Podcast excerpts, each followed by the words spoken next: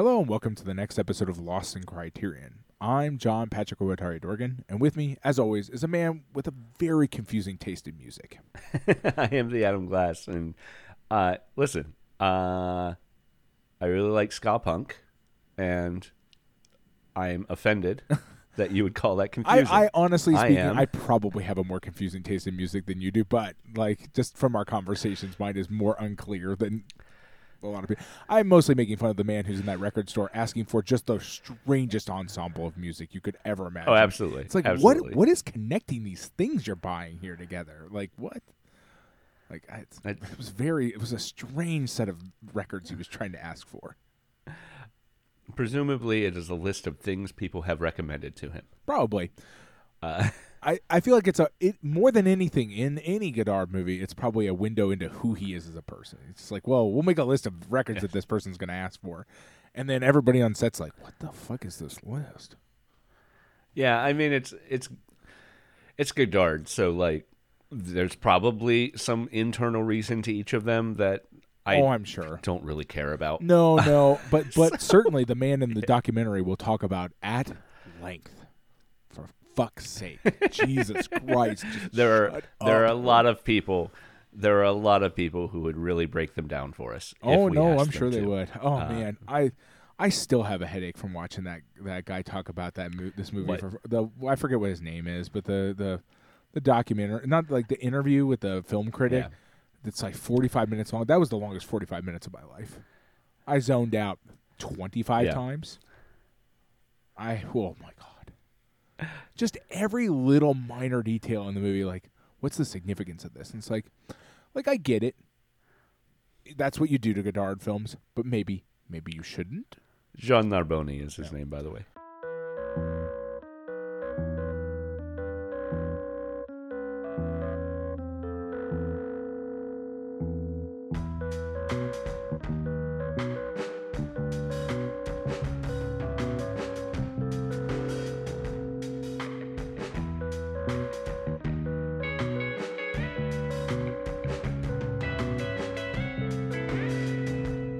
Pat, before we get into the movie this week, I do want to talk about our Patreon. It's patreon.com slash lost in criterion. Over there for a dollar a month, you get access to a bonus episode. It's a non criterion film. Our supporters vote on what movie we're going to watch based on a list I put together each month. Usually the list is themed to four titles, and then the fifth option is always Kazaam, the 1996 children's movie starring Shaquille Except for one time I think Kazaam was essentially the theme because we had like the child wish fulfillment one, right? Yes, yes. The one- one Kazaam exception. qualified for the theme there, and there have been there's been at least one time where the list was bigger than five items because I wanted to to cover a wider swath of things, uh, which wasn't a great idea because you just spread the vote too Right, thin. right. But uh, yeah. Anyway, live and learn. Always, always moving forward. I guess. It's onward and upward. Here we go.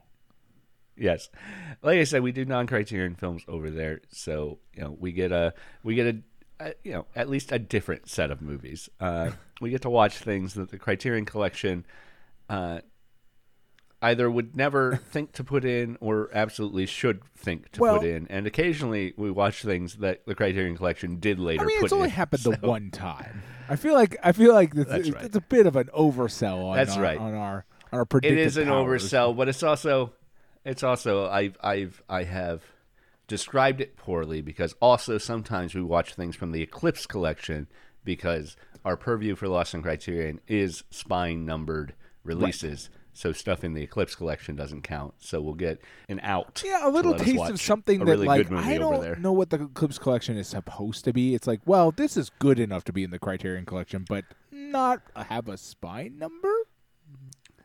It's weird. It's weird because the Eclipse collection really seems to be like stuff that should be in the Criterion collection, but we don't want to put the work into it to make it Yeah. a full-bodied Criterion Right, release. right. But on the other hand, we've had actual Criterion releases with no bonus. Yeah, that are like, here's So a DVD we picked up at Walmart. Enjoy it, please. Yeah, I really have no I idea know, what man. the what the actual. Was maybe I we probably if we did some research, we figure I don't know, Pat. We've been doing ten years of research, and we still can't tell what the Criterion Collection actually wants to be. Oh, I So, know. We figured it out. we uh, cracked the code. right, it's just right, right, highly, right. It's just- highly like profit driven and Right. nothing else. It's it is Yes, it is yes, it is the is- it is the facade You're of prestige for profit's sake. Is the iPhone of like One uh, hundred of percent. You are correct. We did figure it out. It's just sad. It makes us sad. That's the problem. We figured it out and it makes us Yes. sad. So I don't like to think about it.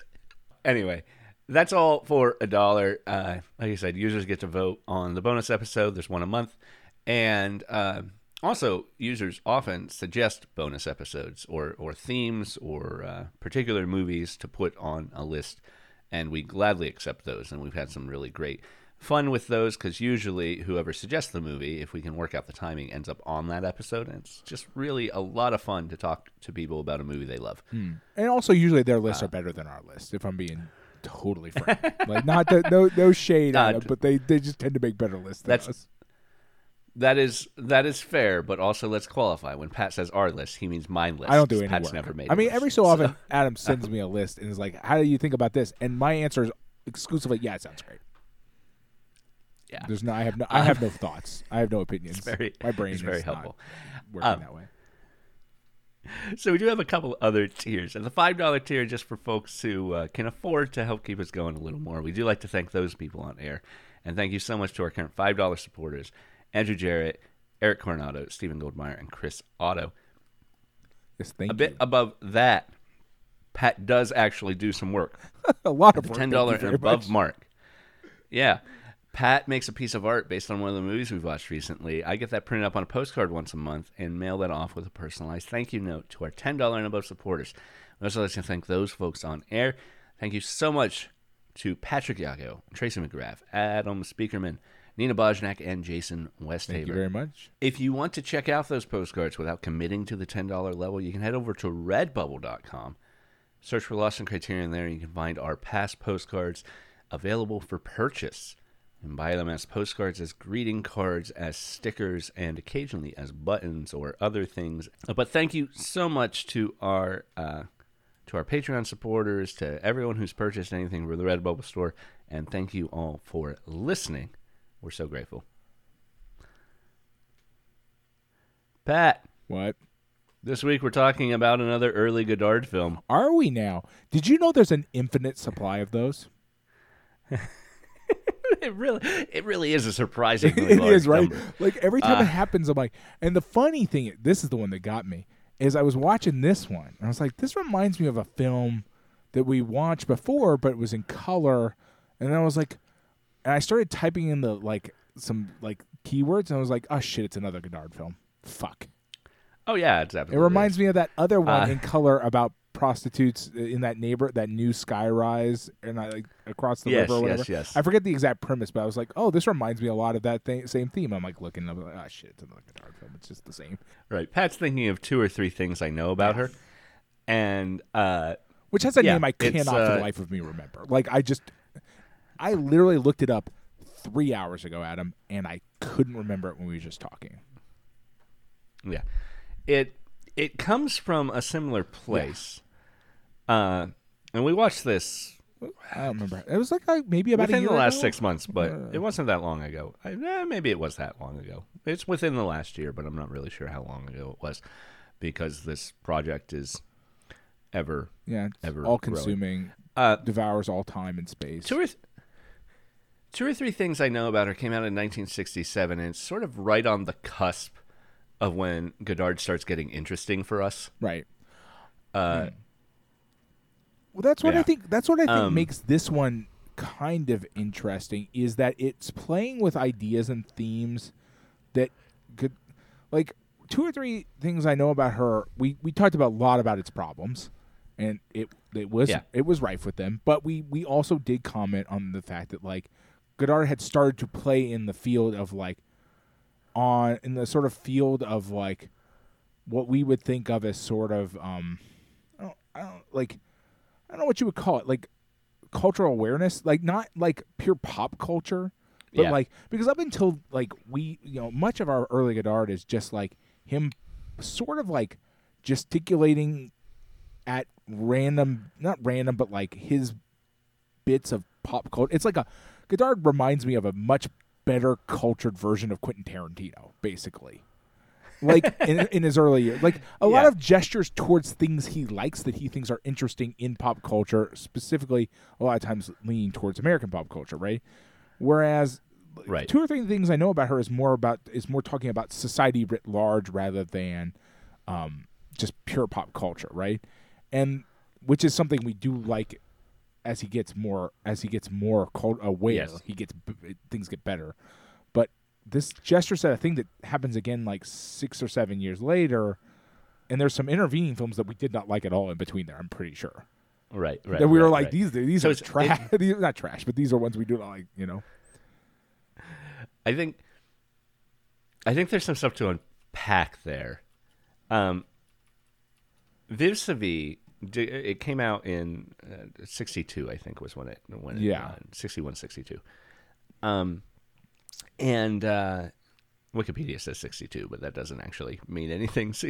I have I have found Wikipedia occasionally to be a, a little bit off. right? Um, so so whether it was five to to seven years, um, one yes, you are right to say that this is more like a woman is a woman, and a woman is a woman also. Uh, was sort of an expose based on a news article about prostitution. Right. Uh, so so maybe kind of interesting that once a decade, Well, yeah, uh, no, yeah. France I mean, has yeah, a or three- media sensation about the rise in prostitution. right and But, like two or three you know with two or three things i know about you i would say if i had to compare the two it is a better look at that topic oh, I like because, it. because it, it has more awareness right like as his awareness Right. progresses and he becomes more more capable of viewing the humans behind these stories he gets better at it right like it, it just gets Yeah. more yeah, that awareness seems to help, right? Like we're real, we're still really close to uh, sort of his air the the ones we have seen where he tends to have a very rough way of viewing women that is not particularly empathetic towards them as human beings yes. and like this does have elements of that for sure like 100% and especially the male female like sort of relationship dynamic that we've seen in much later films of his that you're just like boy man like you probably should not be allowed to like i don't know have relationships like you seem like you might be Yes. not somebody that's a good Yes. at having them Yeah. Okay. Uh, so one of the other things you said um, about everything, all of his early stuff being so steeped in pop culture, is he's making a lot of, and and this is true of all of the Cahiers du Cinéma guys, Truffaut too. Um, once they once they move from criticism to actual direction, uh, they're just rehashing all the stuff they really love. And Well, I mean, they're uh, doing that's not to say takes on it and stuff. They're doing that thing, Right, right? they're, right, they're, right. They are commenting on it, much like they did with like Yeah. writing about it. But the thing is, is that yeah. there's there's a certain sort of shallowness to that kind of filmmaking, right? And that kind of storytelling. When you like, oh, I'm just going to comment on all the things I love and even some of the things I dislike uh, to make a new work of art. It, it tends to be fairly derivative, right? Like, Right. But uh okay. We'll we'll get into Right, okay. how Vivre sa vie references a lot of things. But I do want to say that this film in particular is still a reference to American pop culture. well, yeah. This is this is Godard making a Sam Fuller ripped from the headlines. I get, I get that. Uh, no, I yes, I yeah. right. I mean, This is this is just like shock cord. This is Godard shock corridor. This is Godard. yeah, I yes, yeah, I agree. Uh, version of that. Although I would say that because Godard's not good at that, it doesn't come off that. Because Godard is kind right. of That is- trash at that, he can't make Shock Corridor, and he makes this instead, which maybe by accident feels m- like a more empathetic form of storytelling. That's fair. That's fair. Wait, I think one problem one problem we have with with Sam Fuller is so often, uh, he believes he's being more empathetic than he comes off Right. to as to us, and and that's probably very much tinged by our most recent Sam Fuller, which was uh, White Dog. right, Uh, right, yeah, was- yeah, yeah. Yeah, uh, had a lot of issues with.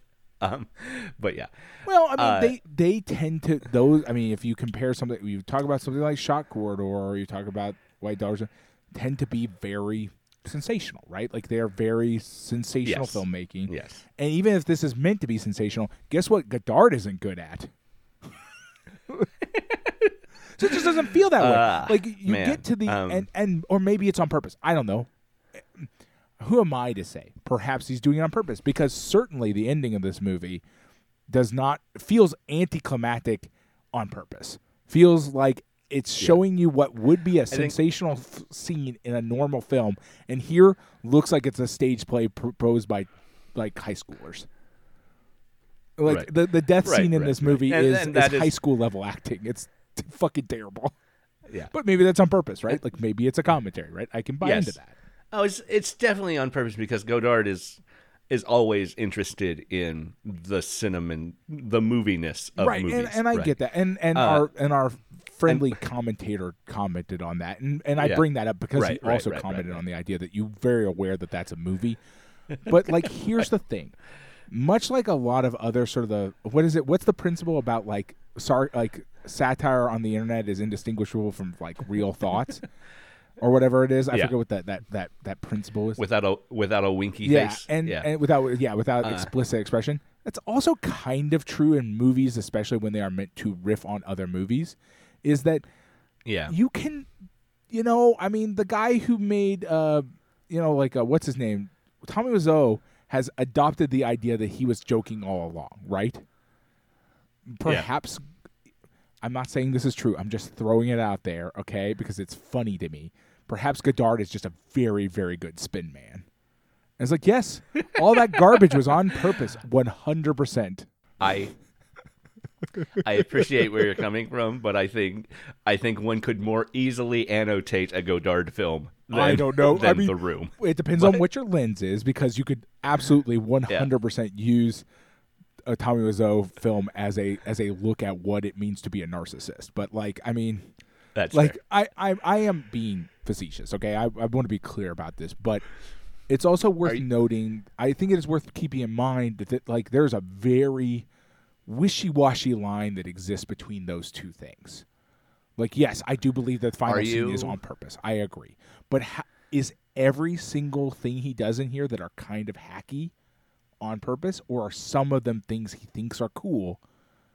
And and because it's surrounded by other things that are meant to play play with those ideas, it becomes sort of indistinguishable. You know what I mean? If That makes sense. I know what you mean. I'm also stuck on an idea of uh, the room being Tommy was so so obsessed with the idea of the auteur yeah. Well, actually, I think that's that he the, wants that to is make the case, yeah right? Like, makes a yeah makes a Godardian attempt at well, uh, right, and that and that's what I'm talking about. Well, is that like, probably more of a probably more of a Fellini. I- I would agree, 100%, But uh, yes, and, and that's it has to do with how sincere the thing is trying to be that thing versus comment on that thing right Yeah. but that's my point is that's a very fine line that is very indistinct very hard to make out we we as a society have decided that and partially because of all the things that Godard has said about his work that that, that Godard is on one side of that line and for example your Tommy Wiseau is on the other side of that line by about 18,000 Right. miles but but like Right, my right, I'm right. using him as a as a hyperbolic example to prove my my not very important point that like Yes. I don't always a hundred percent, one hundred percent buy Godard is is the perfect, beautiful baby cinema cinema maker who like everything is planned so down to the deal. There are no goofiness in these movies. They're all this shit is planned and it's all a commentary on X, Y, or Z, right? I feel like that there's a lot of right. film commentators adding things into it at the end to be like, oh, this is what this is about. This is what this is about. This is that's my like the my Yeah. not very popular opinion that I think about sometimes. Now, of course, this is also Godard uh, in one of his clearest instances of wearing all of his influences on his right. sleeve. Well, and that's that's what his early work is like, right? Like his earlier work is Right, is right. very. I you know you can do it very much feels like Tarantino work where you can like this is this this is this this is this this is this No, that is actually very interesting because obviously Tarantino is making overt references to I know it's a fucking in so much of his weird work. ass onion So it's it's yeah, it's this mirror of a Yeah. mirror. Like uh you know, the the the hair here. The hair here is uh of our main character of Nana is uh is something that is referenced in Pulp Fiction. Yes. But is it itself a reference to uh what was that name? Eh, Pandora's Box okay that uh, that German film we watched about the woman who falls into Right. prostitution and ends in a bad end. That this is a plot reference to as well. Uh, we're calling attention to that with the hair, with the bob. But then Tarantino is just referencing Godard. He's not referencing Pandora's Box when he's doing doing that, right? right. Uh, well, I mean, yeah, presumably, so it's- right? it's I mean, this- yeah, I, yes, I'm 99 Yeah. percent sure that's true. That may not be true, but I'm 99 percent sure that's true. Uh, it's it's the the you know the uh, the image of the image of the Right, image you know on down the line uh yeah um but yes Well, godard is is wearing his references on his sleeve he makes a calculator risk i tweeted about this while I was Oh, yeah, watching no. I know, he I makes saw an that, incredibly yeah. I was- calculated risk I, I saw that right before I started. yeah uh the movie is only 85 minutes long and he shows us two and a half minutes of Dreyer's uh Joan d'Arc. Passion yeah. of Joan of Arc, uh, which is incredible risk to show us to make two uh, two to three percent of your movie uh, a better movie I would rather watch. and the funny thing is, is what kills me is he's neither. I I don't know if he's the first, but he's certainly not the last person who does that thing, which is a. It almost never pays off. It's just basically, Right. and like again, honestly, again here, it doesn't pay off in the sense that like I would still rather watch Dreyer's Joan of Arc than this movie, just Yeah. because the uh, Dry, Dreyer's Joan of Arc, which, speaking of which, is definitely on my list of movies we might want to go back to at some point because Oh, I, yeah, I yeah. mostly because my memory is so vague of it, and I don't think we gave it its due. it's, Yeah, abs- it's it's due. it's absolutely. um, I think we were in awe. No, we were, but we were also very it, new to this, and and didn't have all of our, our all of our chops behind us, right? Um, Right, but my right. point is, is like the f- scenes they show you it, are just so affecting, and like it's not that this movie is. Yes. I do not think this movie is, especially on a Godard scale, bad. Um, but it's not as emotionally affecting as Joan of Arc. Like, just Yeah. not. Well, it's it's also the most overt that Godard gets in this movie of reminding us of the thing he's referencing, right? Uh, because he's actually Right, showing us showing the thing us, instead yeah. of just referencing it. But he plants those seeds, and then all of the little close-ups against the blank white wall uh, in the in the penultimate scene as that guy is reading the Edgar Allan Poe oval portrait short Right. story to her are are overt Right, references and to Joan in right. in the in the cell, right? and they're not. So, I mean, and he yeah. does that multiple times throughout the movie. Like basically, once he establishes that as some of his sort of language that he's going to be using in the movie, he does that quite a bit. Basically, anytime she's being perse- like persecuted, essentially, we get uh, uh, It is, yeah, and it is a movie built on close-ups, right. And, and Uh, my only so, real issue know. with that is, is again, this is not probably fair to any human being on Earth. He's just not as good at it as Dreyer is. Sorry, like, it, it, I, I don't know what to tell you. Like, and again, it's not a knock specifically on this movie or Godard, but it's just like, man, you put maybe the best close-ups ever in the history of a movie in your movie. right, right. right. You are not going to be able to do that. Like, I'm sorry, you're not Dreyer. You're not even working with the right kind of film stock to make it look like that. It's never going to look like that. And I I know it's just an homage, but like, boy, I mean, like you can. That's where it's really risky, right? Your homage can come become a sort of pale comparison very easily, right? Um, Yeah, yeah, yeah. and And literally, I Yeah, do need pale because he can't get off. He can't pull off the contrast the Dreyer has because it's. I think probably because it's the wrong kind of film. Honestly speaking, yeah, yeah.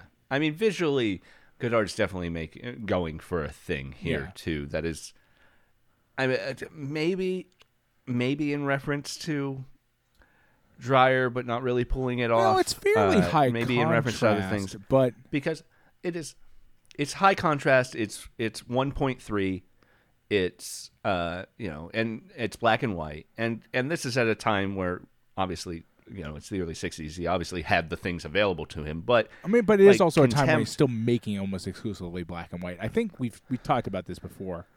The other movies prior to this are black and white, aren't they?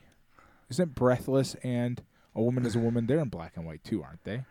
breathless and a woman is a woman are i'm pretty sure contempt uh is is right around here too and that's that's widescreen Right, right. I, cinema I wonder scope, if full that's color. because I, I wonder there might be like actual practical reasons why he's shooting in black and white. Like black and white stock is still way cheaper at this time than, than color. Yeah. contempt is also a movie about making movies Right. and uh, is is I'm pretty sure Contempt is the one that opens with uh, Jean Luc Cinema Godard as his as his credit. Yeah, no, Yeah. yeah. yeah, yeah, Contempt is the one that like I I remember.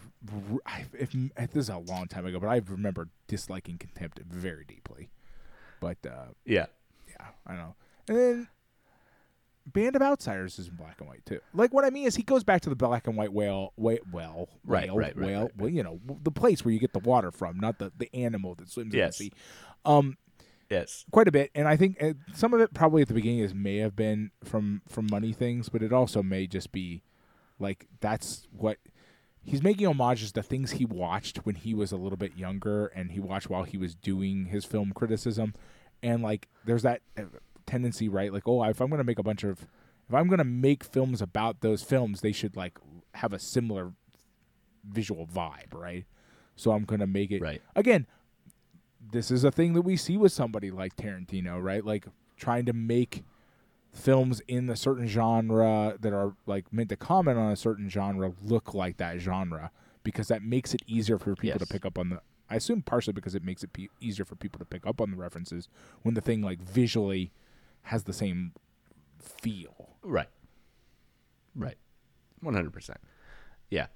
Um, contempt is probably one we should we should add. to the maybe, yeah, maybe. I, I don't know. We have so many opportunities for very to- different yeah. reasons than John Doe. we have so many But- opportunities to watch Godard films, and we've watched so many. It sort of feels Yeah.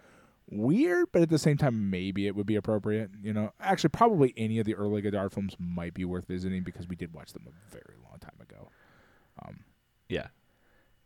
So, uh, one thing I like about this movie, and this is this is true to uh, to two or three things as well, is that Godard maybe accidentally uh, says something interesting in in his character's pursuit of prostitution, um, and with with two or three things, I think we got into it that uh, that despite what we're seeing on screen, or no, I think even we see it on screen, right? Uh, Godard's not not too delusional, uh, but the men in the lives of the women in two or three things I know about her frequently suggests that uh, uh, their middle class lifestyle is something that they can afford, and they don't understand how their wives can make can make can pay the bills. You know, they must be wonders of coupon right, clipping right. We had a long discussion Uh, about whether or not yeah. they are sort of blind or blind on purpose, and I think that is a thing that Yes, yes, yes, is also. yes. We we talked about Godard talking. he's about that. commenting on that right right whereas whereas this uh he does purposefully uh we do see that uh nana is uh turns to prostitution out of material Right. necessity right she is she is kicked out of her apartment for failure to pay rent uh her job does not pay her enough to maintain that uh that apartment Uh, she is. I mean, presuming presuming that she shares some sort of background with Anna Karina. Uh, Karina herself says that you know she she came to Paris with almost no money. She is not from France, even you know. So it's there's an immigrant aspect to this story, but also just with Paris, you know, it's provincial women moving to Paris might as well be immigrants, Right, right. internal migration. Well, is- and we know uh, that the, Paris Paris is a foreign country, Right, right, yeah, as as all cities are basically, right? Like what's Yeah. interesting to me in this is that like they don't it's it's fascinating to me how much they don't dig into her how much Godard doesn't really play with or dig into her past at all. Like Yeah. she she is leaving her family, which which is like Right. Godard kind of breezes through, right? Like we we do that opening scene is about that, but even then he doesn't use it to contextualize very much. So you're kind of still left with her as mostly a blank slate. Um, a sort of she's still, you know what I mean? Like she doesn't have a lot when we even after that first scene, we don't really know very much about her or her family or her Yes, relationship. and he's except for she's and he's very particularly young. doing something in that first scene too. She's young, but that first scene is also shot as if it's a close up, but it's the back of her head. So you know, it's this idealistic thing that we can't really know her. right right anyway. and and, and of So- course but and what i what i think is interesting that like it's interesting that he doesn't play with this is but uh, an important key understanding if you were gonna make this movie again or something in the future or something would be the idea that like she's like 23 years old and she has a child and she's like the sort of like the situation that prompts her to leave that we are left is left primarily to our imagination like about what Right. like she's obviously a very young parent, right? Like yeah, she is both a parent of a young child, but also very young to be a parent, right? And it's very clear, Right. like that. Even in the very little amount of characterization we get there, it's very clear that she is not happy to have fallen into that role at age twenty three or whatever. Um, Yeah, which is which is where the over arc of the plot of this does not feel great to me. yeah, Uh, in that in that, you know, our establishing scene is her leaving her husband and our final scene is her being murdered on the street by her boyfriend so that he can escape gangsters. Uh, that suggests a cause and effect that uh, ignores the material conditions I that the middle of the film which I talks assumed about. we were going to spend most of this podcast talking about. Is that Godard has not Yes. come to terms with, like he he he makes note of it in the film, just by by the fact that you would have you'd ha- you'd almost almost be impossible to not right, to have to Right. to like, but he doesn't seem to have any analysis at hand for it at all. It's just sort of like. And in, in fact, actually, he denies analysis essentially by by having her very explicitly, quite close to the end, discuss the idea, at least at past the halfway point, discuss the idea that no, everything I did is my choice. Like, there's no like, which which basically is a is a direct refutal of the idea that society plays some sort of role in your in your inevitable immiseration and downfall. They're like, no, these are all my choices, and you know, I mean, that's obviously wrong, right? Like, obviously, Godard is Right. wrong, it is and eventually he Well, seems to is- realize much later on that he was wrong. Yeah. Right.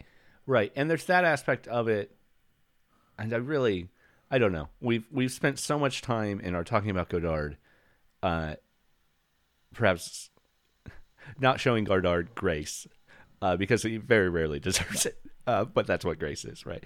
Uh, you don't deserve it. Uh, but anyway, um, there is, I suppose, a reading that because we have seen all of the different ways that she is just reacting and to forces outside of herself that are pushing her further and further into this life.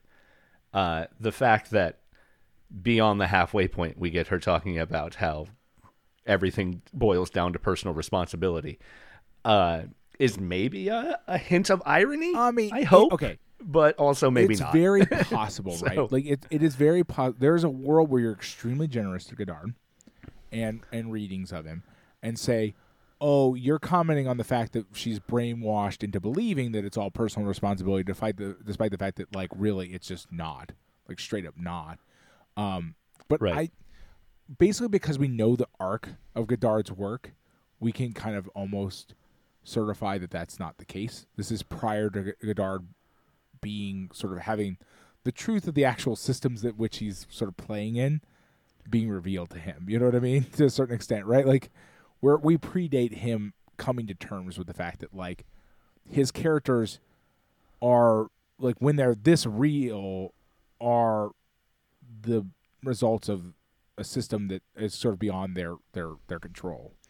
Um yeah, I- yeah, but like I mean, yeah, we could definitely read it in a very positive light. Like you could definitely read it that way, and it you, you could definitely pull it off too. Like you could like you could Yeah. make that argument, and there's not really any proof that that's wrong, except for seemingly Godard realizing that he's that, that at some point, Right. right? I've probably said this explicitly about Godard before, but there's a there's a Borges quote that's essentially, um, you know, I talking about being the sum of all of your influences. I'm I'm every book I've ever read, every every movie I've ever watched, every woman I've ever loved, uh, and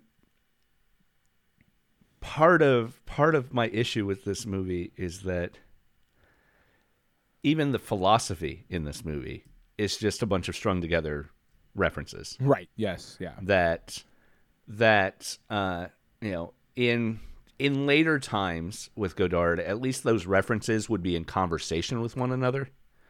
Yeah. But here they don't even necessarily seem to be that way. Um, and maybe it's just that I'm not familiar enough with what he's referencing. Right. My my interpret I Yeah. did have a fairly generous interpretation of that, which is given the nature of the person we're talking about and then the people she's interacting with, there's a certain sort of um dishev- disheveledness to her existence.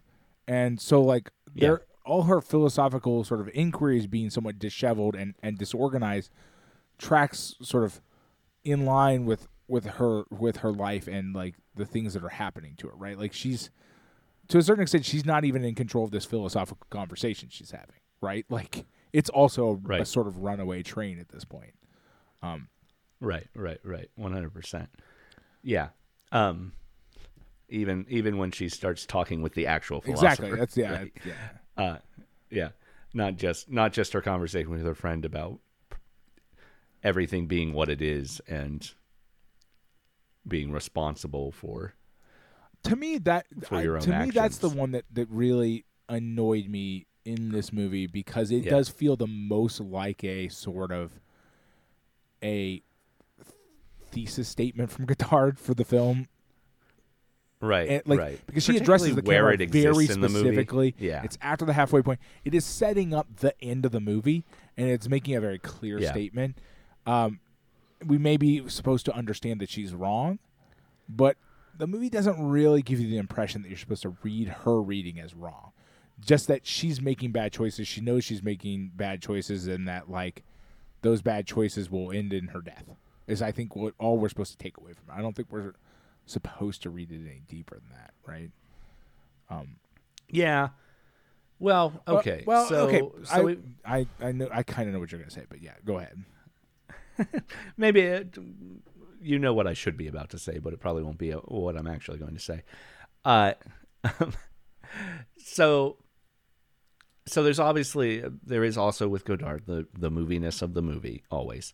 So she wants to be a film star, Right. And has in fact been in. Uh, she was in a. Uh, she explicitly mentions a play she was in and a film she was in with Eddie Constantine, um, which uh, which she eventually names as a, a fiction a fictional film called Pity No Pity. Uh, but she actually had been in a film with Eddie Constantine, uh, Anna Karina had, uh, that we've seen. Um, she would later be in Alphaville, which is a Right. few years after this, and another example of a 1.33 black and white Godard film uh, after Contempt. Uh, but um, but the movie the movie she was in with Eddie Constantine prior to this is the uh, silent film that Godard shot as the film within the film of Cleo from Five to Seven. Oh, okay. The movie Cleo goes to see. Yeah, uh, she and Eddie Constantine are both in that. Um.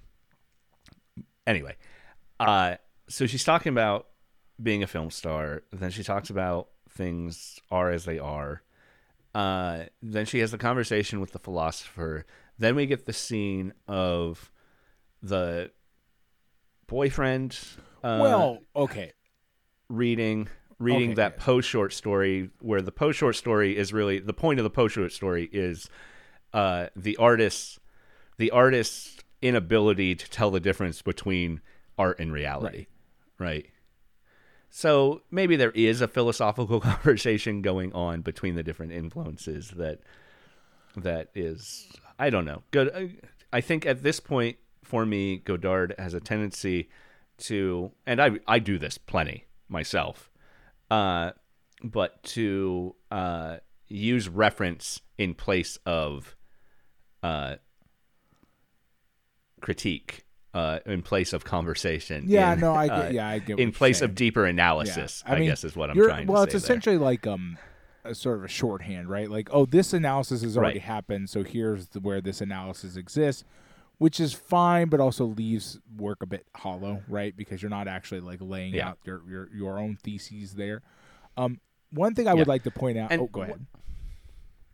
I was going to say, just to that end, it's also interesting that this is a movie divided into twelve sections, and that the the reading of the Poe short story and her death uh, would easily have been separate sections, but are in fact the same one. Right, right, the way right. the film is well, a a leads to b, right? Like it is a it is a cause Right. and effect, and the thing that it sort of exists that where the my understanding of the sections is that they each sort of represent their own sort of while they are in conversation with each other, they do represent their sort of own unique frames of time and action. Where like the cause and effects, while of course it spans across them, there tends to be a A follows B in each one, where like there's a cause and effect inside of each one, and that they're sort of separated by some gap in time.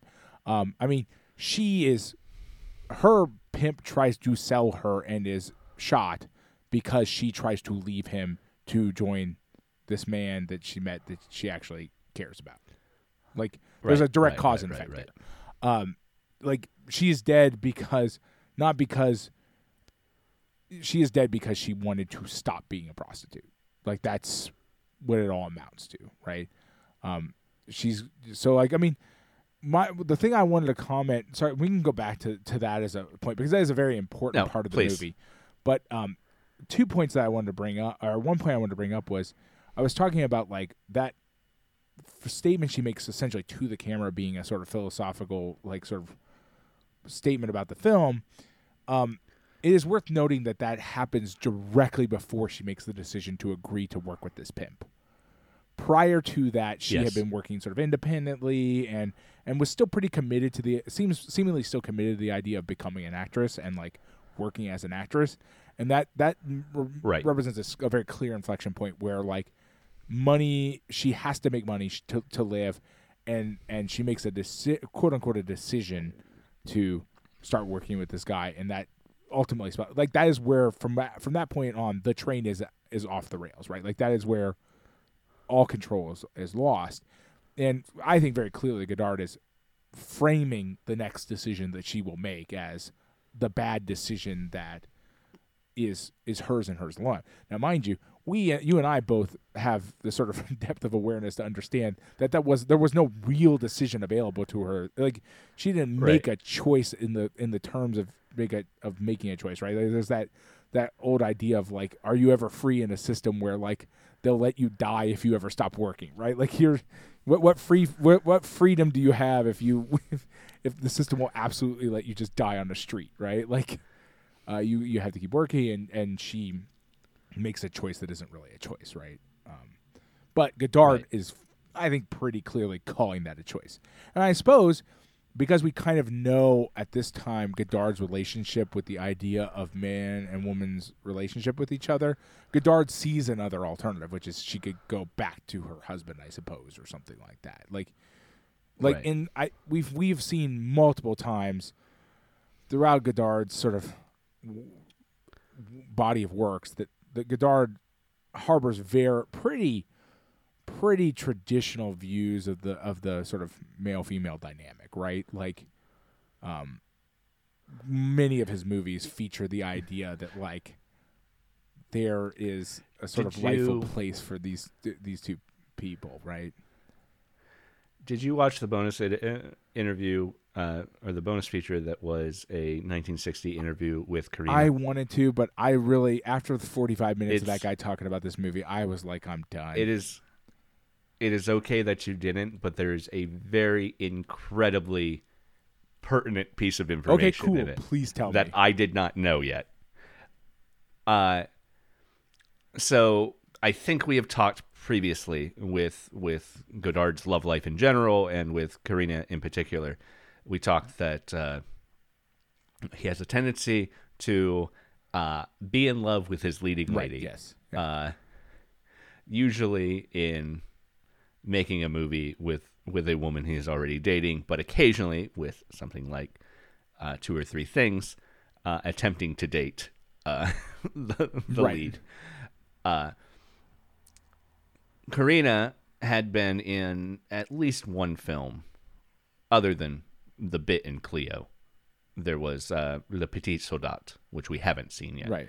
which which Karina stars in, which is apparently more of an overtly political film that maybe as an early early early Godard political film, maybe we sh- we do need, do need. to Yeah, I mean, into but that. I assume I'm it's sure in the it's Criterion collection, collection, at some point, right? like somewhere. yeah, Which right. means like we can Yeah. never jump the we can never jump off Right, the, right, the path. right. Yeah, yeah. That's that's the Criterion's fault for not showing it to us yet. But uh, but they met. Uh, the insistence is that they met because uh, Godard had seen her in, I think, a commercial. Okay. uh, and and reached out. Um, however, uh, there was a persistent denigrating rumor on Anna Karina uh, that they had met that she found her husband through an ad. Uh, and while it is probably not true, at least she Wait, says so that, that she it had found true. Godard through an ad? Yes. The ad was not her ad. The ad was Godard's ad. Godard made an ad that said, uh, Director Jean Luc Godard seeks young woman 18 to 27 to be his leading lady and soulmate. Huh. Uh, and he put that out before, uh, in looking for the leading lady for Le Petit Sod- uh, uh, the little soldier. Um, and they coincidentally met at the same time. But he made that ad when he was about 30 years old, Right. uh, asking for a young woman 18 to 27. Uh, and he finds 18 or 19 year old Anna Karina here. Right. Um, so on the one hand, uh, how different would Godard's career have been if if a 27 year old had responded to the ad? Well, let's Um, if we're being and- completely honest here. If I if I'm being brutally honest about the nature of these sorts of men, no 27-year-old would have ever actually been able to fulfill what Godard was right, looking right, for. right, right, right, right, right. Godard was looking for yes, 18 and 19 year olds. Let's be very. Yes, I'm I'm not going to slander him upward, by saying that he put the would- upward limit on it. yeah, he he wanted he was being uh I don't know what the word you would use for that is. He was he was trying to appear far more sort of uh open-minded than he Socially actually acceptable? yes, than he actually was. I am desperate I am definitely Yeah. certain of that. Like I can I I would bet you every dime I've ever made in my entire life on that because he fits the sort of profile of that kind of guy to a T, and he does Yes. throughout almost his entire career.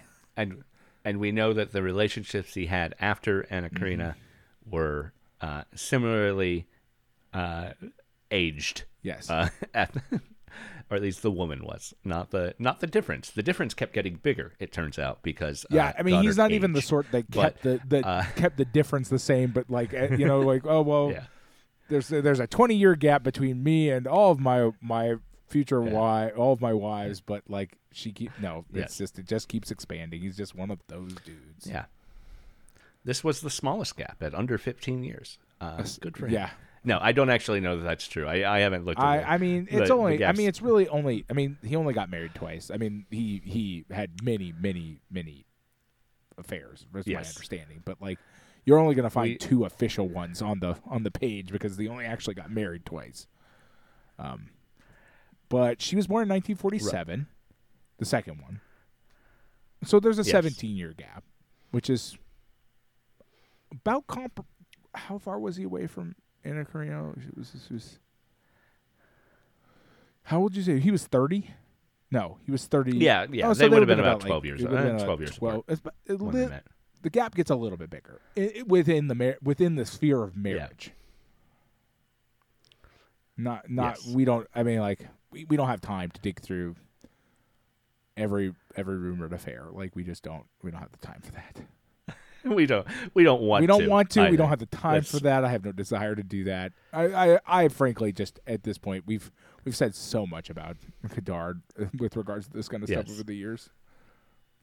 and we will uh you know we'll eventually watch Le Chinois and have a chance to really dig into uh his early relationship with uh with his second wife Anna Wiazemsky. Uh so, you know, we'll we'll have that for us coming. We don't need to talk about it now. Uh but yeah.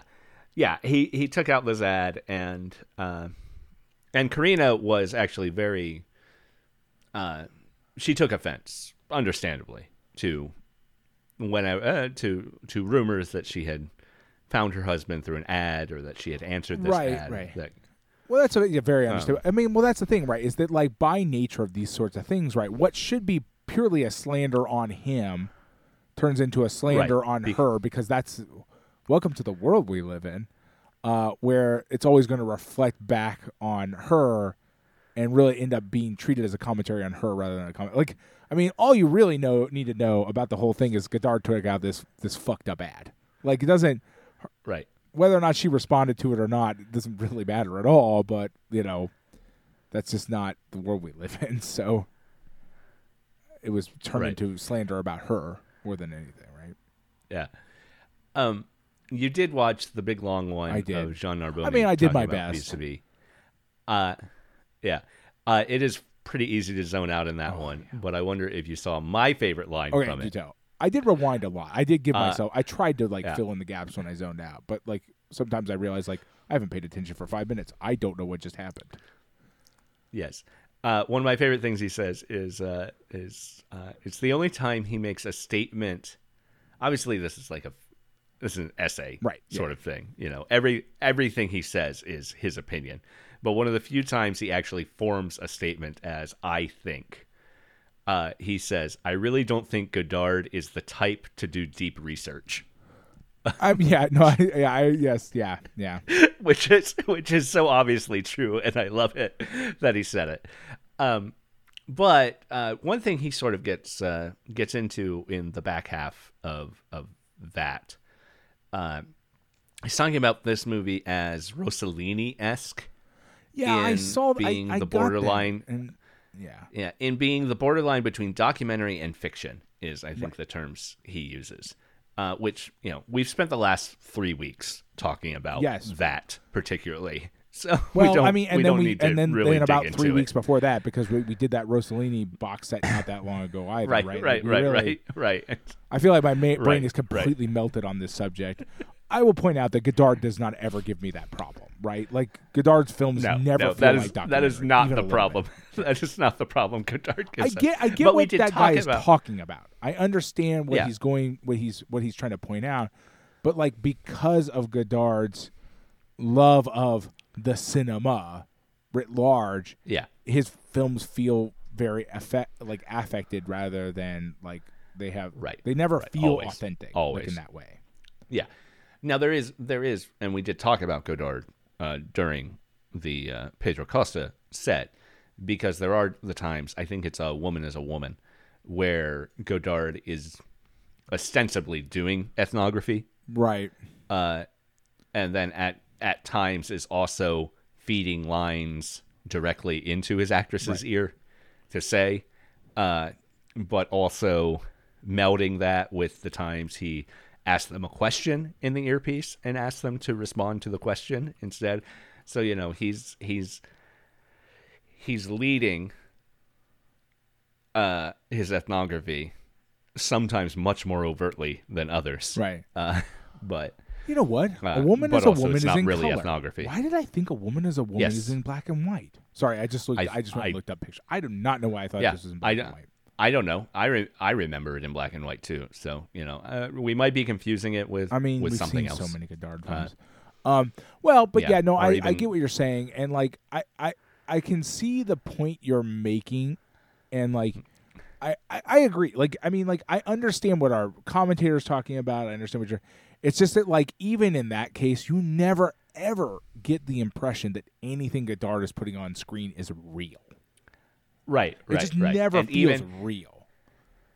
even the Sam Fullerness of this ripped from the headlines thing is not ethnography. Fuller is never doing ethnography. Uh, never pretends he's doing ethnography, and Godard referencing Fuller is not do- trying and, to and, do and, ethnography Rus- either. and Rossellini's thing is like really even with Rossellini like it's it's it only feels real in as far as it's talking about like a real time in history basically. It it like Rossellini Right, stuff right, doesn't right. feel real. It's just except for in the fact that like it's also sometimes especially with the first one he's so poor that like right, that like almost reality just impinges on the work so hard that you can't avoid it.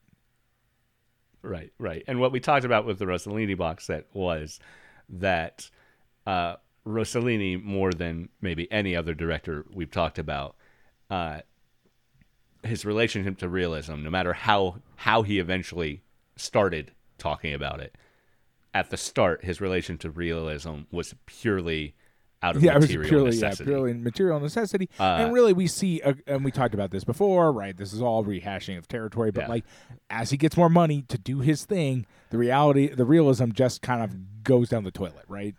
It just it Right, ex- right, it, right. it it exits stage left almost immediately and gets replaced with with sort of film drama, right? Yeah, and and artifice of like really weird levels of artifice, like just shipping random people around the world, like around Italy, to just like right, right. I'm gonna film this monk in this town. That's nothing. To, it's the most ridiculous artifice you could ever imagine.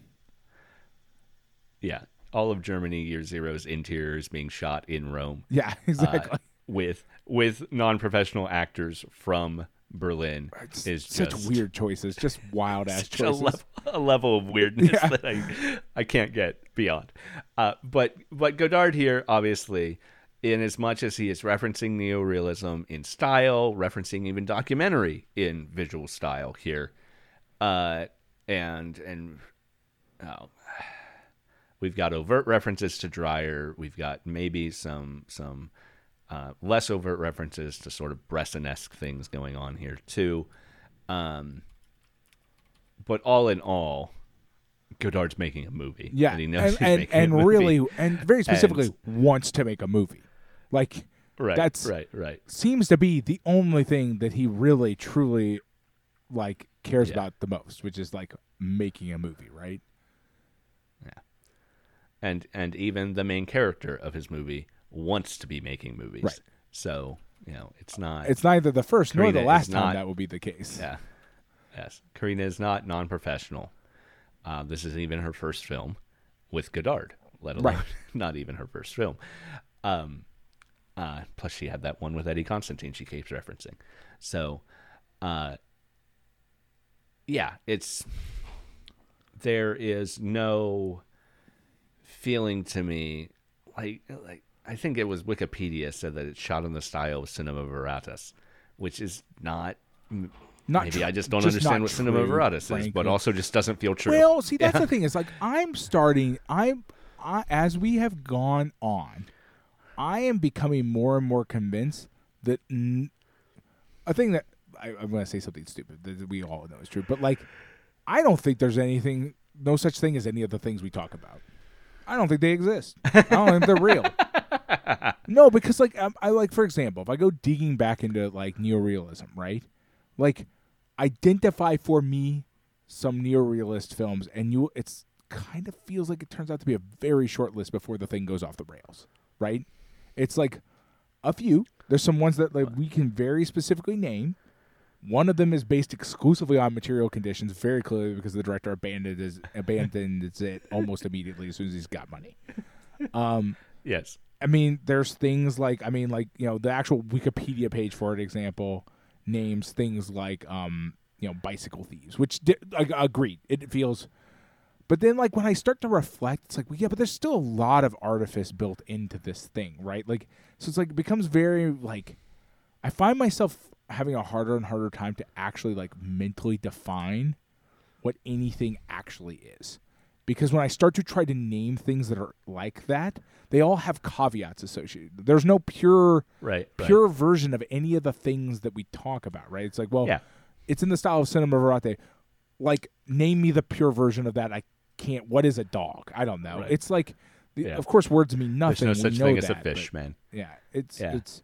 I mean, like we all know that words mean nothing, but like neorealism has fucking year, Germany Year Zero on its list of like examples. Right. My butthole. That's like cinema movie- or neorealism movie- of any sort. Yeah. A movie where they literally ship the cast halfway across. Yeah. I mean exactly, Uh, and like, and does not, mind you, feel real at all when you're watching Right. it. In no way are you like, and then by the time you get off to what get up to what we've talked about as being kind of like what you could almost call true cinema verite when you deal with like somebody like Costa or somebody like that. That's not even being called neoreal. You know what I mean? it's like well, that's something else, right? That's Right. and it's like, oh, my brain's gonna explode. Words are, and of course, we all know words are meaningless, right? But like, they're used so confidently in matters of cinema and art. It feels like things are categorized so confidently that it feels like I'm being lied to. like somebody's trying Yeah. to trick me into thinking that things don't exist. Things Well- that exist don't. The things exist that don't exist. I don't know. It's just, yeah. Oh wow. That's that's I think where where the references well, I mean not just overt references. It's a reference in the same way that uh, the you know Joan of Arc was a reference in this movie. Uh, the oval portrait stuff does does maybe get interesting to looking at Godard's artistic meaning. Uh, that is a story.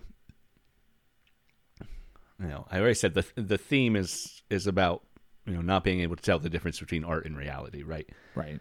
But but the way that happens in the in the story, one, it has its own artifice. It is uh, a man is in an art gallery, and uh, it's it's dark, and he he I think he moves to write something down, and because he's trying to write something down, he lights a lights a candle and sees a new painting he hadn't noticed yet. Uh, and that is a painting of a young woman that is so striking he immediately is completely enamored with it. And then we get the story of how that painting came to be. So there's already this like framing thing Right, I within mean, the Edgar right, Allan yeah. Poe story. But like also Uh, like I this- don't get the impression that Edgar Allan Poe was. Like I'm I'm not an Edgar Allan Poe scholar. I could be completely wrong, but I've never pictured him as somebody particularly worried about the nature of art. Like at least not concerned with having too much artifice in his storytelling.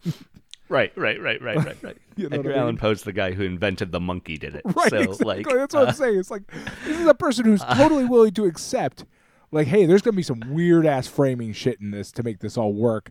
You're gonna go with it because it's gonna be very interesting. Yeah.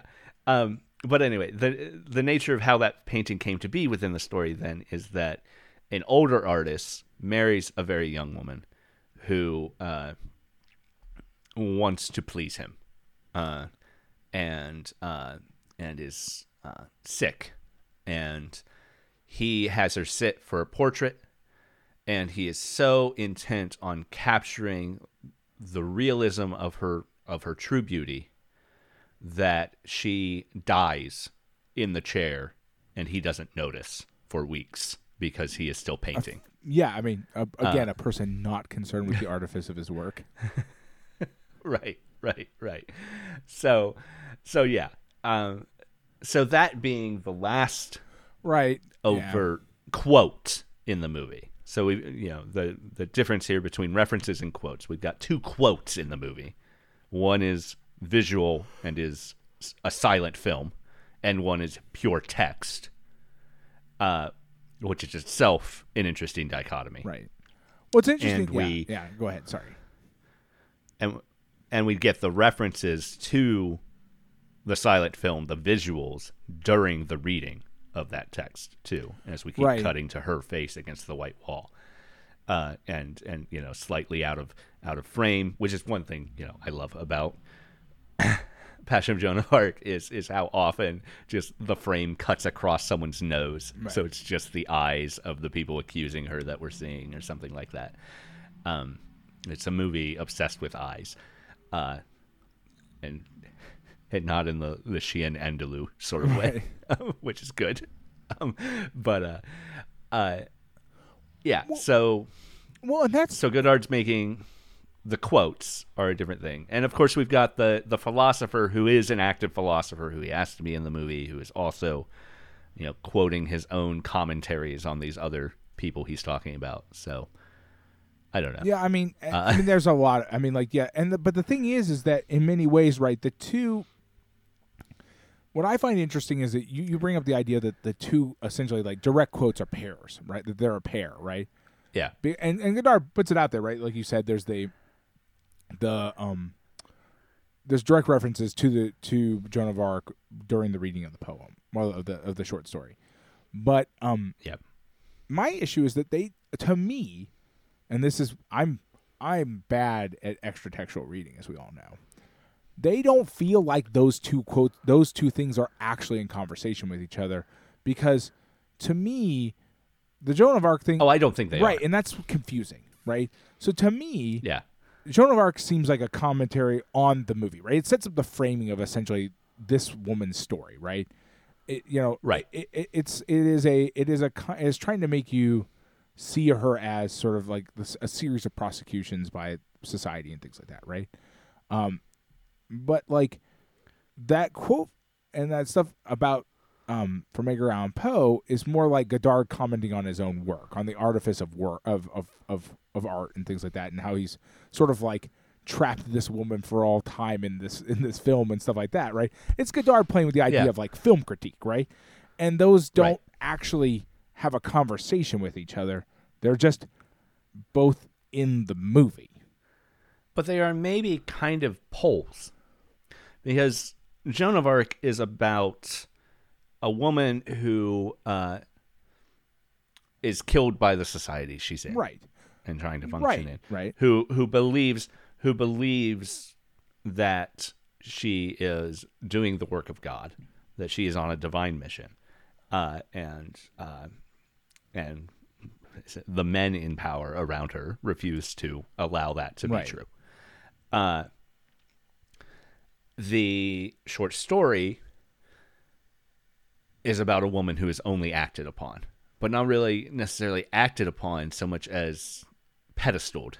right, right, and I and and, turned I, into- and, I- and I get that, but Yeah. I but I suppose my my takeaway from it though, honestly though, is that we, I know we, we waffle between the idea of whether or not we respect the artist's intentions or not in in work.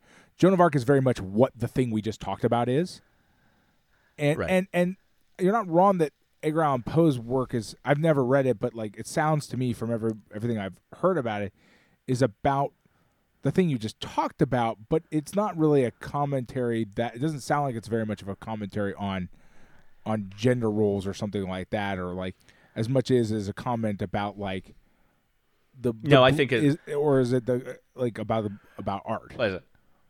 We can we can read into that story things we know about Edgar Allan Poe's life in that it is a a thinly thinly veiled reference to his own obsession with beauty that does not respect age. Uh, Right, right, but that's what I'm saying. That's So, a that's a that is that is an artistic obsession, right? Right. And so, like right. by Which- referencing that, Godard has to be referencing a thing that is commenting Right. on art rather than Yeah. Well, that is that is a a a thing that Godard shares with Poe. Uh, Godard did not end up marrying his 13 year old cousin, thank you, thankfully. Right. But uh, but but this obsession with with uh, youngness as beauty is something that we can see in Godard as well. I think um, he does not go quite as young, thankfully, uh, but it still exists. Um, and you know, uh, her the Joan of Arc stuff starts at the 15 minute mark of the movie. right. It is that early. Uh, and obviously the the uh, I don't have exact timings, but we only really have one scene after it, and that scene is maybe five minutes long. So the the book reading stuff should start about 10 minutes before the end of the I movie. mean, if that, because Um, because basically we cut yeah. immediately from that to her being dragged off and Right. and and Right, the, right, and, her, right. and the like end of the story. Yeah, and that whole sequence is very short. Um, yeah. So, so if those, they're not exactly parallel, uh, but this is not a movie that is set up as a mirror of itself. right. I mean, he's So, not. Yeah, he's not trying to do that. Yeah. right. Um. So there's also they sort of exist uh, across the center, Mm-hmm. where the center is that conversation she has with her friend about personal responsibility, and and everything is my fault. Where we get these two, the first one is about society murdering a woman, uh, for for being what she claims to be, and the second one is about uh, an artist allowing a woman to die because he's so obsessed with what he believes her to be. But who is that? Uh, like, who's the artist that's so obsessed with her beauty that he allows her to die? Right, right. There's it's no, not there's something no that exists person, in right? the, The, movie, pimp is which not is really motivated yeah. by her beauty. The pimp is motivated by No, greed.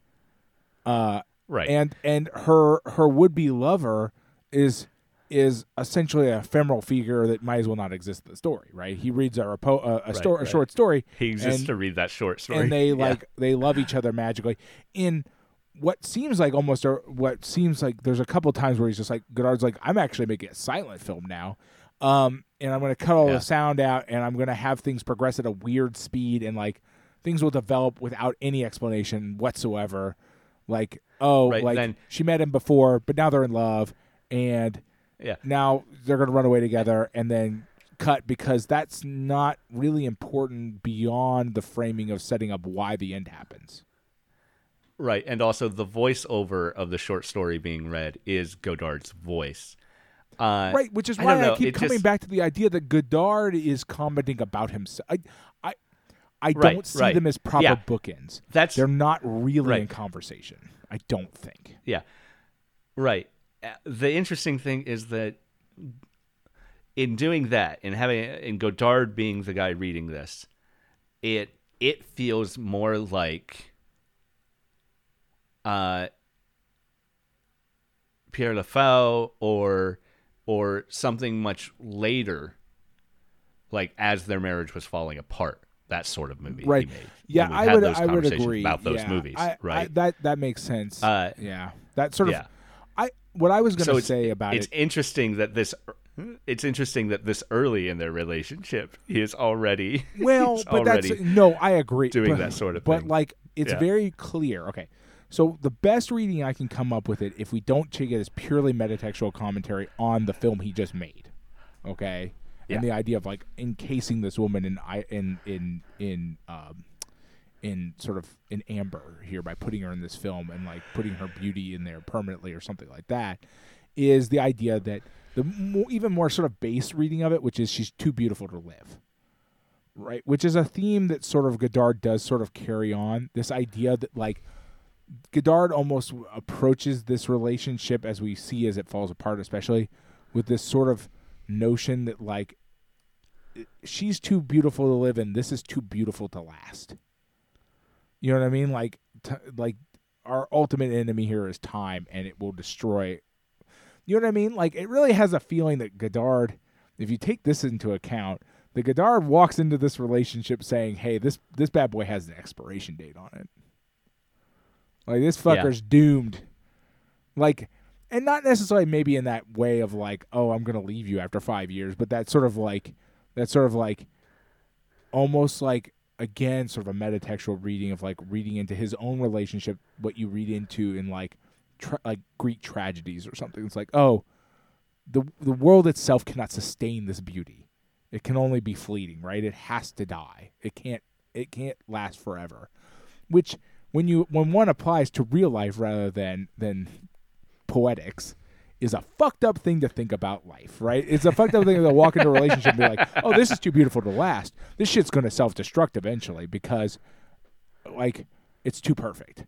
Right? Like I mean, yeah, you can walk in, around life with that viewpoint, but boy, you're not going to be happy. Like you're never going to be happy. And it's never and yeah, you've you've doomed whatever relationship you're entering into right from the beginning because you've decided it it can't it can't possibly self-sustain, right? Um uh, so like Right. at best, it's at, I guess at best it's a metatextual commentary on the film he made.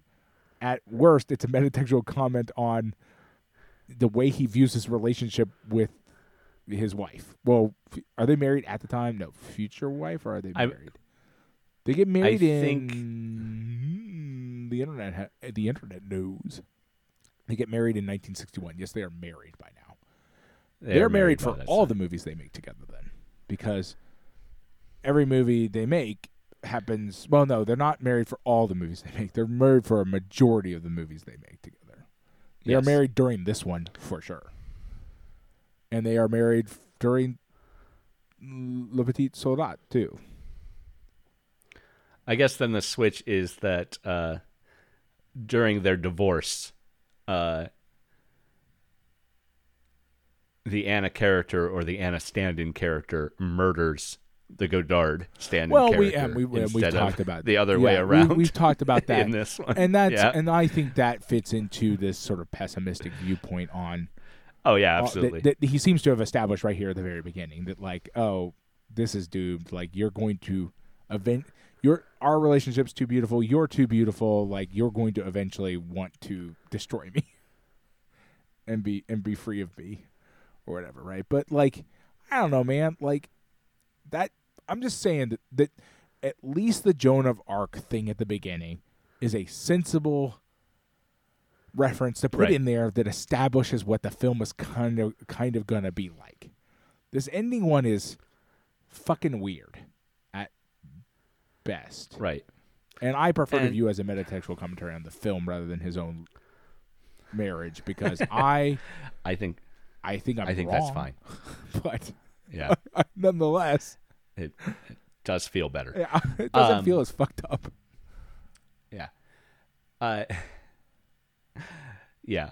And then Oh, it's the- also worth noting that he may also believe he's going to kill his wife through his art. Like that, like not only I just within this film, right. but that like he will drain her of all of all meaning Hopefully- and purpose over the next five years. Hopefully, he only means Oh, metaphorically, I- and that the re- the relationship will come to an end because of his obsession with art. Yeah, that he will Uh, sort of like maybe. essentially slowly destroy her through his art because like he will, I don't know, his art will somehow like drain her of life or whatever.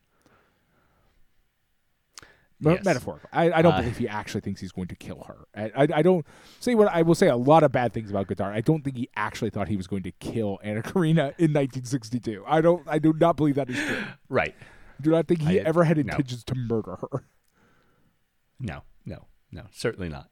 And and again, none of the movies he made during their uh during their divorce were about him murdering her either. Right, they no, were about her yeah. murdering I him. mean, So- we, we we have commented on at least it seems like he has we, we have commented before about those films because we've watched them about how he seems to have some sense of self-awareness about exactly what's who the problem here is uh, to a certain Yes. extent but those were a long time ago and i might be wrong but i remember I don't know. having conversations about the idea that he Certainly. seems to be aware that that he is the problem and but Yes. it was a Well, long time though ago. certainly you're murdering me is not it's not necessarily self awareness. No, I, I just feel like we've had conversations about that before. I don't know. But I might be wrong. We- I might be thinking of a I different feel he's better too. in the end.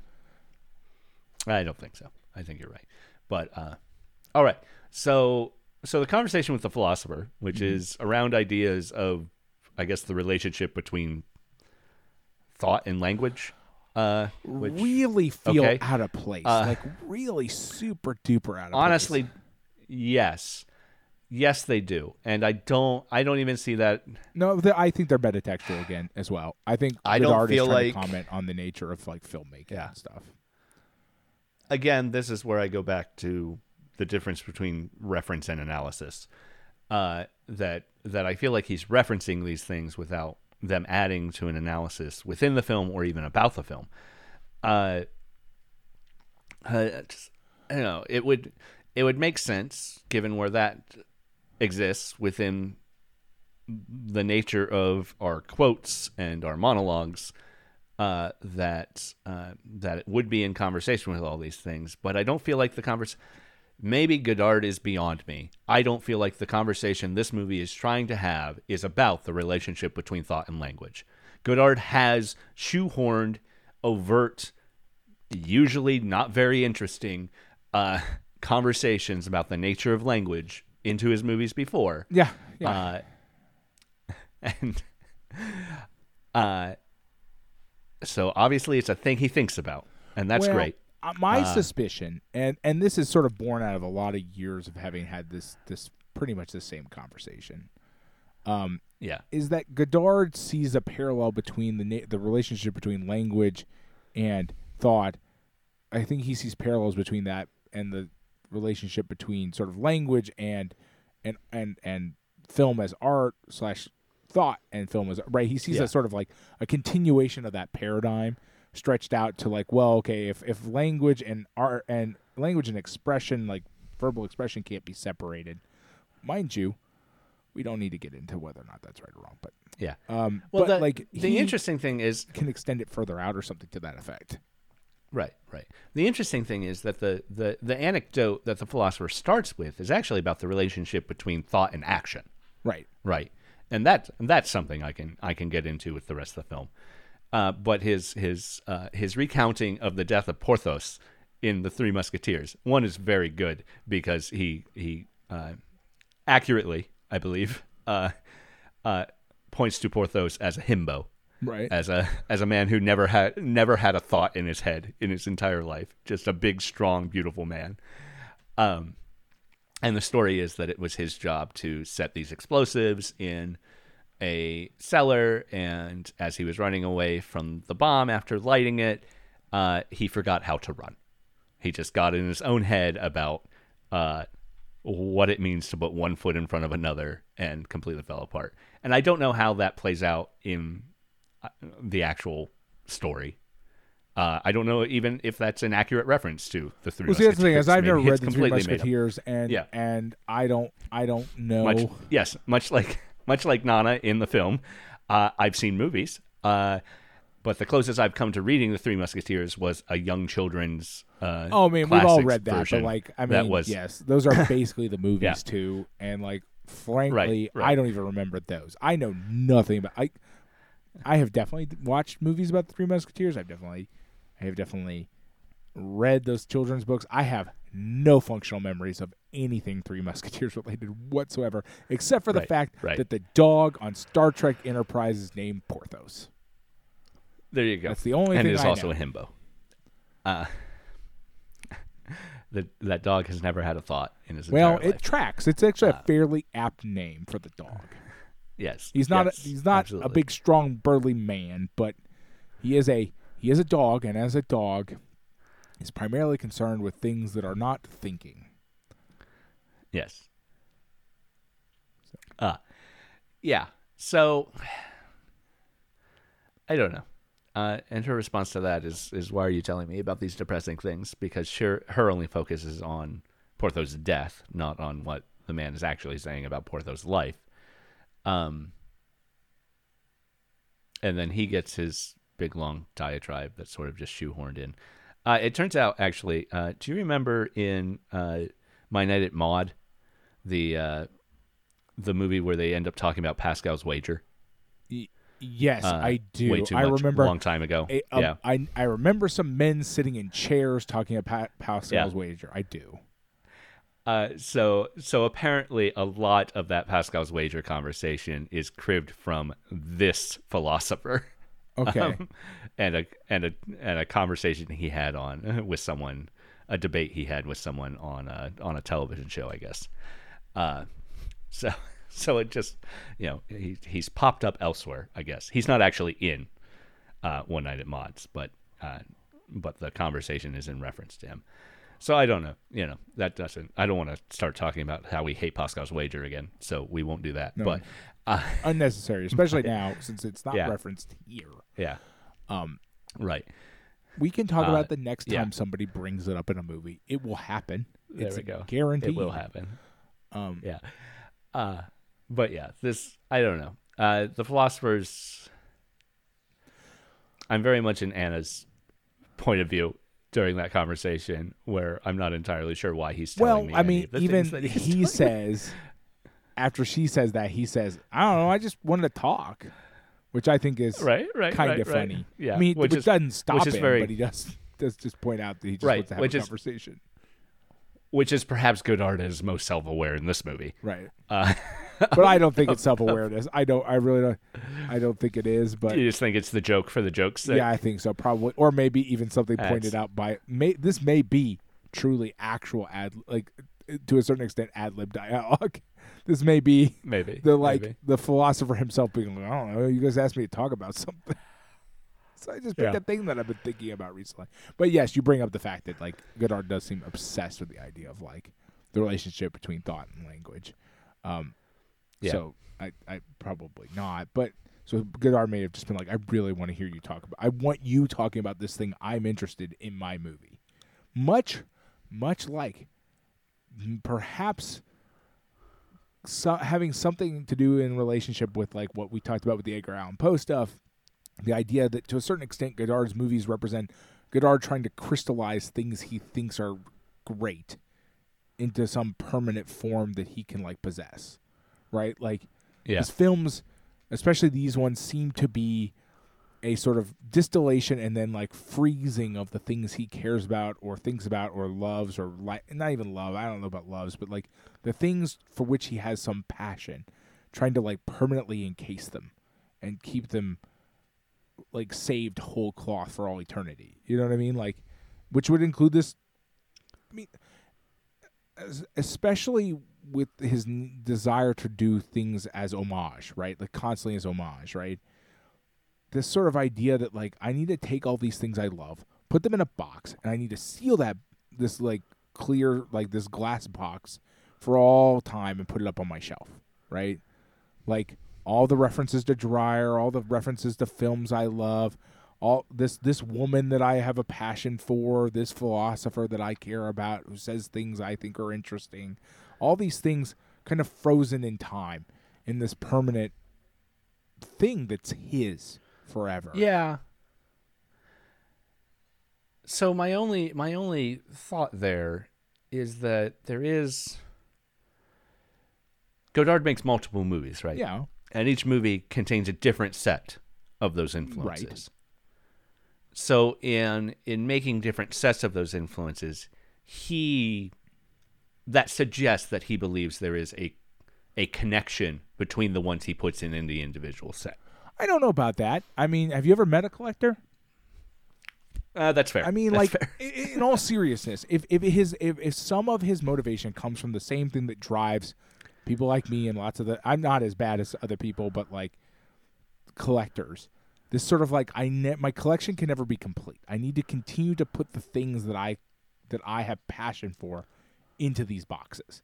They need, I need to keep building these boxes of things that I have and and because you as a person continue to progress, so like the things you decide now you have a passion for are derived from the things you had passion for before, but they're not the th- Yeah. same, right? Like, you know, like one collection leads to another. I, you know, the collectors I've known, especially the really, the really over the top ones, move from collection to collection, right? They build this one collection to the extent that they're capable of, and then they move on to this other thing, and and it's it's a more of a passion for collecting than it is a passion for this, Well- I mean, it's collection. It's passion for the things and for the the act of collecting, right? And I Yeah. think Godard, to a certain And I extent, think- has that. I think you're probably right, and and uh, and I'll say that in context of the most recent Godard film I've ever seen, uh, which is Goodbye to Language. I mean, the most recently made Godard film I've ever seen. Um, he has made stuff since then, I believe, but I have not watched it. Uh, but when I saw Goodbye for Language, one thing that struck me is a very visually striking movie, and I thought his his playing with 3D was was an interesting thing. But I thought also that that was wholly disconnected from what he was doing with the words in the movie, which were like just dozens of quotes Right. presented as if they were in conversation with uh, one another, but but just you know back and back and forth single sentence quotes from dozens of different people. Uh, is is more in line with Godard's deconstruction of language than, and of course the movie is called Goodbye to Language. Uh, but we've seen that sort of deconstructing us relationship to language and and words have no meaning sorts of things and you know you've said that yourself multiple Well, yeah. times this episode but but uh uh yeah that's just so much so much of so much of Godard's relationship to that language is I mean maybe it's maybe it's appropriately mid-century French philosophy relationship to language. You know, this is a time before uh, linguistic philosophy really came into its own with with people like Chomsky and and uh, right. Yeah. I mean, it is. It is very. It is very. A lot of stuff based on very classical understandings of philosophy of ling, like philosophy as it relates to language and also just sort of linguistics Yeah. at large. Um, as a lot of the directors we do interact with through this have a very by the time you know we're seeing movies that they're making but like i've always gotten this impression and it's been kind of magnified recently that like movie makers are always a, at minimum a few decades behind where like actual sort of academia falls on the things that they're talking about right because by the time it filters down to them it's been two decades three decades five decades and and that sort of makes becomes a hallmark of filmmaking, right? Like filmmakers want to comment on this stuff, but they're very rarely like cutting edge, right? Because they're not like attending philosophy symposiums or or I mean, I'm not that is not fair. I I have not seen every movie. I don't know every director. I'm sure there are quite a few directors who are like super into the scene that they're actually like making movies about and their films are like way like on the cutting edge. But as far as popular cinema is- concerned, as far like popular cinema as as we understand it through the Criterion Collection and not like Marvel or whatever, right? Right. Which seems very has to have very little interest in engaging with like modern philosophical philosophical concepts and stuff like that, right? Um, but like what I mean, Well, cer- go ahead. I was just going to say certainly not because the the the philosophy of uh, of Marvel movies is at best reactionary. Well, Right. at best, at best out of date. At worst, reaction. right? Yeah, yeah. Well, exactly. Like but I just I always assume that, that the just, philosophy you of Marvel is, hey, wouldn't a glowing circle be pretty cool? Um, and what if stuff Well, flew okay. into it? Um, fair, but the whole Thanos thing is about yes, yeah, how Malthusian Malthusianism is bad without actually explaining why it's bad or giving any alternatives. right, right, yeah, Uh, no, yeah, But, totally. but it is bad because it would require murder. So but yeah, like But I yeah. mean, eh, my, Anyway. but but to go back to my point, like I mean, like my my the point I'm trying to get at is that like time and time again, I run into this sort of we we run into this sort of concept of like movies just being kind of behind the curve for like Yeah. modern thinking as far as like where modern thought is. Not necessarily where modern pop pop thought is right? Like movies tend to be in line Yeah. with pop thought right? Like pop philosophy pop psychology. They always tend to be very in line with that which always tends to be multiple decades behind where like people doing work in x field are right? Um Yeah. and sometimes they just decide to never go back, right? Like sometimes they never go back to the well, right? Right. Which is why we keep getting ten percent of our brain movies for all eternity. right, right. Like we right. will just Or we will be having ten percent of our yeah. brain movies in the year twenty two twenty five. I swear to God. Somebody said right. somebody wrote one thing down one time was wrong eh, or whatever, and like here we are, we're stuck with this movie concept for all eternity. But Ah, but once you can use 100% of your brain, you can also fly, Pat, and that's can fly- pretty cool. I mean, I don't know which one you're referencing because it, it there's so many. There's probably like a dozen. I mean, I assume it Uh, turns you into a robot, right? Because I think that's what happens in Lucy. I can't remember anymore. I think she becomes a machine at some point. I don't know, man. Does- doesn't she end up flying in Lucy? She too? might. I actually don't remember. I saw it on an airplane. I was I really- very sleepy. Yeah. That was. Well, you were flying. I was flying, that's so it gets I'm a little confused. confusing, right? I will say, Godard maybe tries to not be so far behind by having an alive, active philosopher Right. in his movie, but it's also a very old man who was born in 1897. Right, who is presumably Uh, also behind the times to a certain extent with regards to philosophy. I have to assume because Who, I'm who the only I'm- other. His English Wikipedia page names that he was a French philosopher and his birth and death, and then mentions that he was in Vivre sa vie and the Rohmer thing I already mentioned. Right, okay. uh, about my night at Maud's. And that's all the information on his English Wikipedia page. Obviously, his French Wikipedia page is a little more in depth. But. Uh, makes sense. but given given that that touchstone is a conversation on Pascal's wager, I don't know. It seemed out of place with Rohmer, but maybe given given Rohmer's position within the Cahiers du Cinéma guys, uh, perhaps uh, the fact that uh, Romare seems to have really liked the guy or thought he had interesting things to say is one reason that Godard thinks that Yeah, maybe. interesting Yeah, totally. I get what you're saying, and it's and it's also worth noting that like Rohmer seems to be obsessed with the idea uh in- in there when when when doing that sort of stuff. That that is sort of Pascal wager tends to float around in pop philosophy. He, Yeah. he is he is the ten percent of your brain of religious philosophy. In in the sense that like he just kind of is it's kind of perennial, right? Like just that that that conversation every has happened in every college dorm room since it since he wrote it, right? Basically, it like it happens every time, right? It's it's perennial, right? It's and so to that extent, it's always in the pop psyche, right? Like it it it infiltrated into sort of pop understanding of of religion and that sort of stuff hard enough that we'll just never lose it. Well, it'll always be there.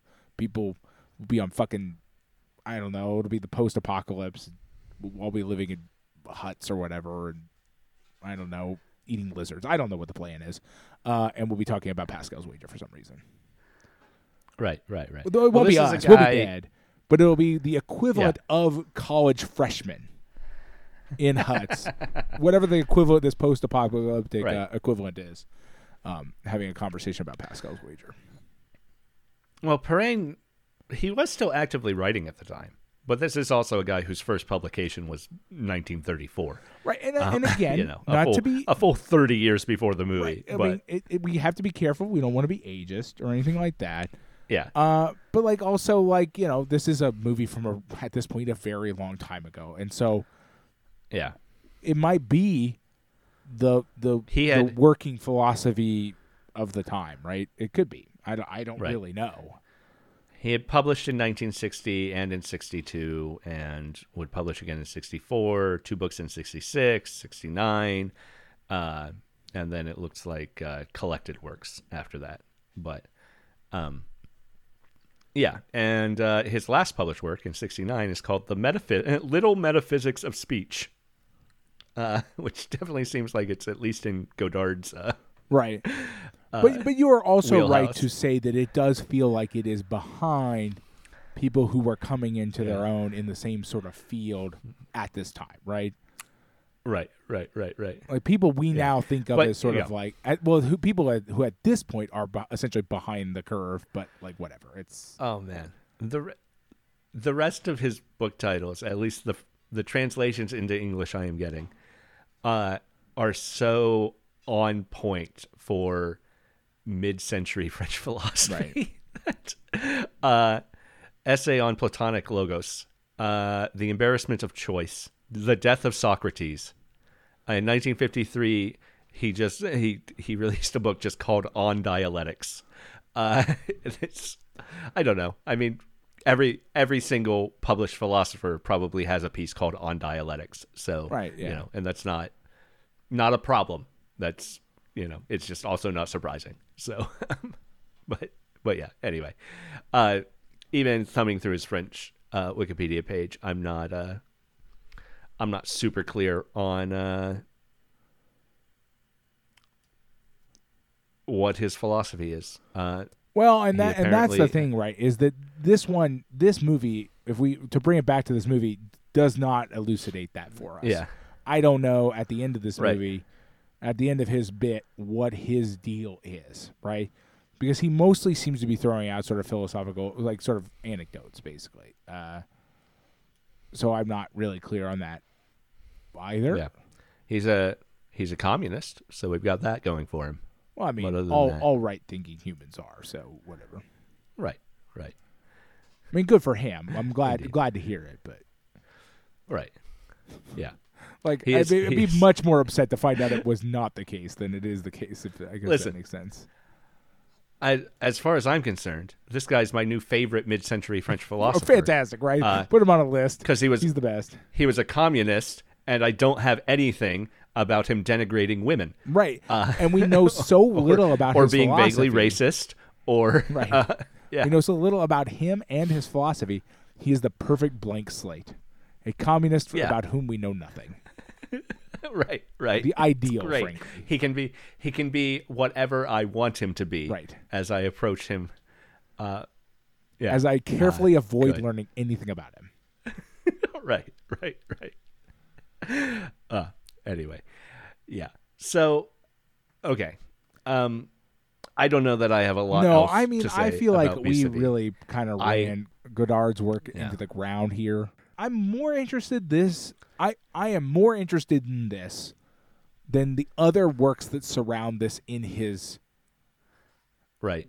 history because we've seen we've seen a fair bit of them, and I frankly found them not particularly inspiring. Right, right. I don't. This one has things going for it, but I also agree that it is kind of it feels somewhat haphazard, right? It feels it feels not I- fully formed in a lot of ways. I really think maybe the commentary and that that uh, that Narboni uh, uh, bonus piece really plays into this. The commentary about this movie, about Godard approaching this as ideas of of the relationship between thought and language. I think textually we have so much more about the relationship of thought to action than than I, I suspect language. that they're not And- differentiating there. I, I, I think that other quote about Godard not doing a little research might be at, me Maybe. might be at fault here. Um, I Maybe because I am refa- because even even like language in is the death frankly scene, not very we have important in this movie.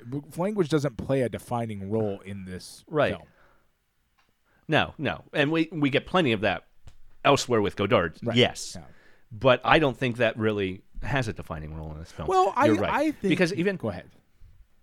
I'm gonna say even in even in the scene where she's shot to death, that that final scene, uh, when the first gangster pulls out his gun to threaten them, uh, he says to the other gangster, "You shoot. I forgot to load." Yeah. Which one is a funny line, but is also about the relationship of thought to action.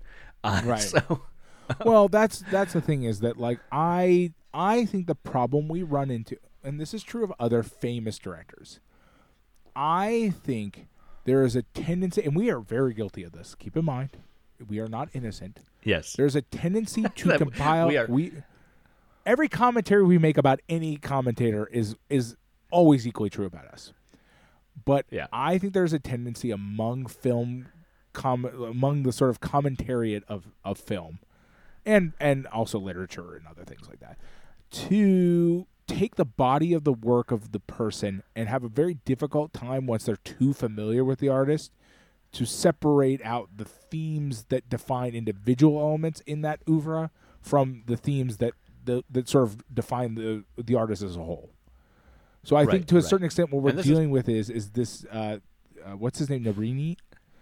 Is that what his Yeah. name is? Uh, kind of to a certain extent Something like falling into that trap, right? He's sort of filtering things he knows about Godard writ large back into this film, even though it maybe doesn't have that much as as much of a place here. right. And it's it's maybe interesting. I don't want to absolve us of doing this with Godard. We certainly do this with people like Fellini. I mean, we've done it. Uh, we, I mean, I so, literally think. did it in this episode talking and- about Right. Godard's and have relationship to women. absolutely I done mean, it with Godard. Yeah. But but it is also maybe uh, it is something at least at least in in our breadth of Godard, Mm. we have learned to reference. Uh, we've learned that Godard uh, exists in sort of pockets right. and we we we understand the borders of those pockets of when Godard really starts to change who he is, and it's early '68, Right. uh, yeah. with the with the rising political tensions within uh, within even, France. even late Godard '67. actually, you know, where Yeah. we, we we made references to the idea in in some. There's obviously people are people, and he takes time and he slowly Yeah. develops his ideas and stuff like that. And and I do think we have tried to do that with some of the other directors. I mean, I do think we have identified stages in Fellini. We're just not particularly Yeah. interested in any of Fellini's stages. right? We have Right, definitely that's identified where Fellini makes shifts in his sort of self-conception. They're just not Yeah, what makes Godard interesting is we have a period of Godard where we like where he's going with it. Uh, Right, which right, makes right, him right, makes it even a little bit Yeah. harder to deal with some of the older stuff because you're like, oh, you're not, you're not, you're not that Godard yet, are you? Um, Godard is just really fun for being a 37 year old who discovers communism and starts complaining about how all of his friends are bourgeois. yeah, Uh, yeah, but yes, a, a, like that. worthwhile, a, a very rich thirty-seven year old or whatever, right? Like, Yes, yes, yes. A well established, famous 37 year old. yes, yeah, it, it, it is, but like, hey, as we said with like Tout Va Bien and all those, it's like, hey, but that I, I'll take that any day over over over what it Right. could be, right? Um, Right, right, right. Absolutely. Uh, well, yes. This Vivre sa vie, uh, it is a lovely film. Godard is doing visually interesting things for filmmaking with it. Uh, but that is true for a lot of Godard films where I'm not in, really interested or even able to connect for what he seems to believe he's doing right. Philosophically Yeah. with the movie. Uh, yeah. Next week we'll be talking about uh, Olivier Assayas' is Summer Hours uh, from 2008. But this week we've been talking about Vivre sa vie, film en douze tableaux, Okay. My Life to Live, uh, or It's My Life. It also gets an English translation. Um, but anyway, um, yeah, it's. I don't know. We didn't talk about that title, My Life to Live. Also, that that's reflective in her. Everything is my choice. I mean, I feel like that's the thesis statement of that- the film, and that's. I mean, Yeah. I, there's a lot so of reasons. so maybe the fact that that is, yeah, the fact that that is the title, you're probably pretty spot on that that's really the thesis we're taking at, which is, I guess, in as con- in conversation in as much as it is in contrast. Uh, and and direct Yeah. conflict with some of the things that actually happen in the movie Right, and other right. stuff that it's referencing. Well, and I suppose I guess anyway. uh, a thing we didn't talk about, but like I guess you could throw out there really quick it, is the idea that like that that sort of like very very old hat philosophical notion of like the freedom to make choices comes with the inherent danger that you will make wrong choices or whatever, or something like that as well. But it's kind Sure. of sort of implicit in the title as well, right? So Right. All right. Well, we'll leave it at that. Thank you so much for listening to Lost in Criterion. I am, as always, Theodon Glass. With me, as always, John Patrick Oatari Dorgan. And we'll see you next time. Bye. bye.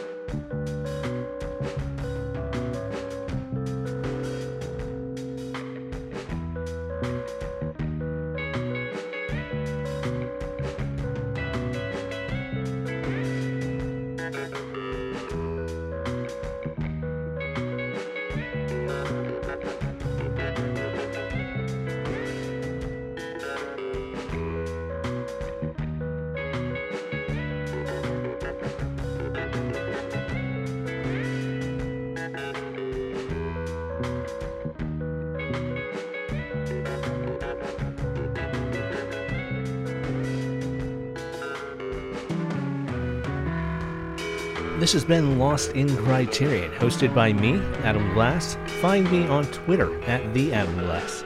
My co-host is John Patrick Obatari Dorgan. You can find him on Twitter at jpatrickdorgan. Big thanks to Jonathan Hape for our theme song. Check him out at jonathanhape.bandcamp.com or hear more from him on any streaming service. Also, thanks to all our Patreon supporters, iTunes reviewers, and Redbubble customers. And hey, thank you for listening.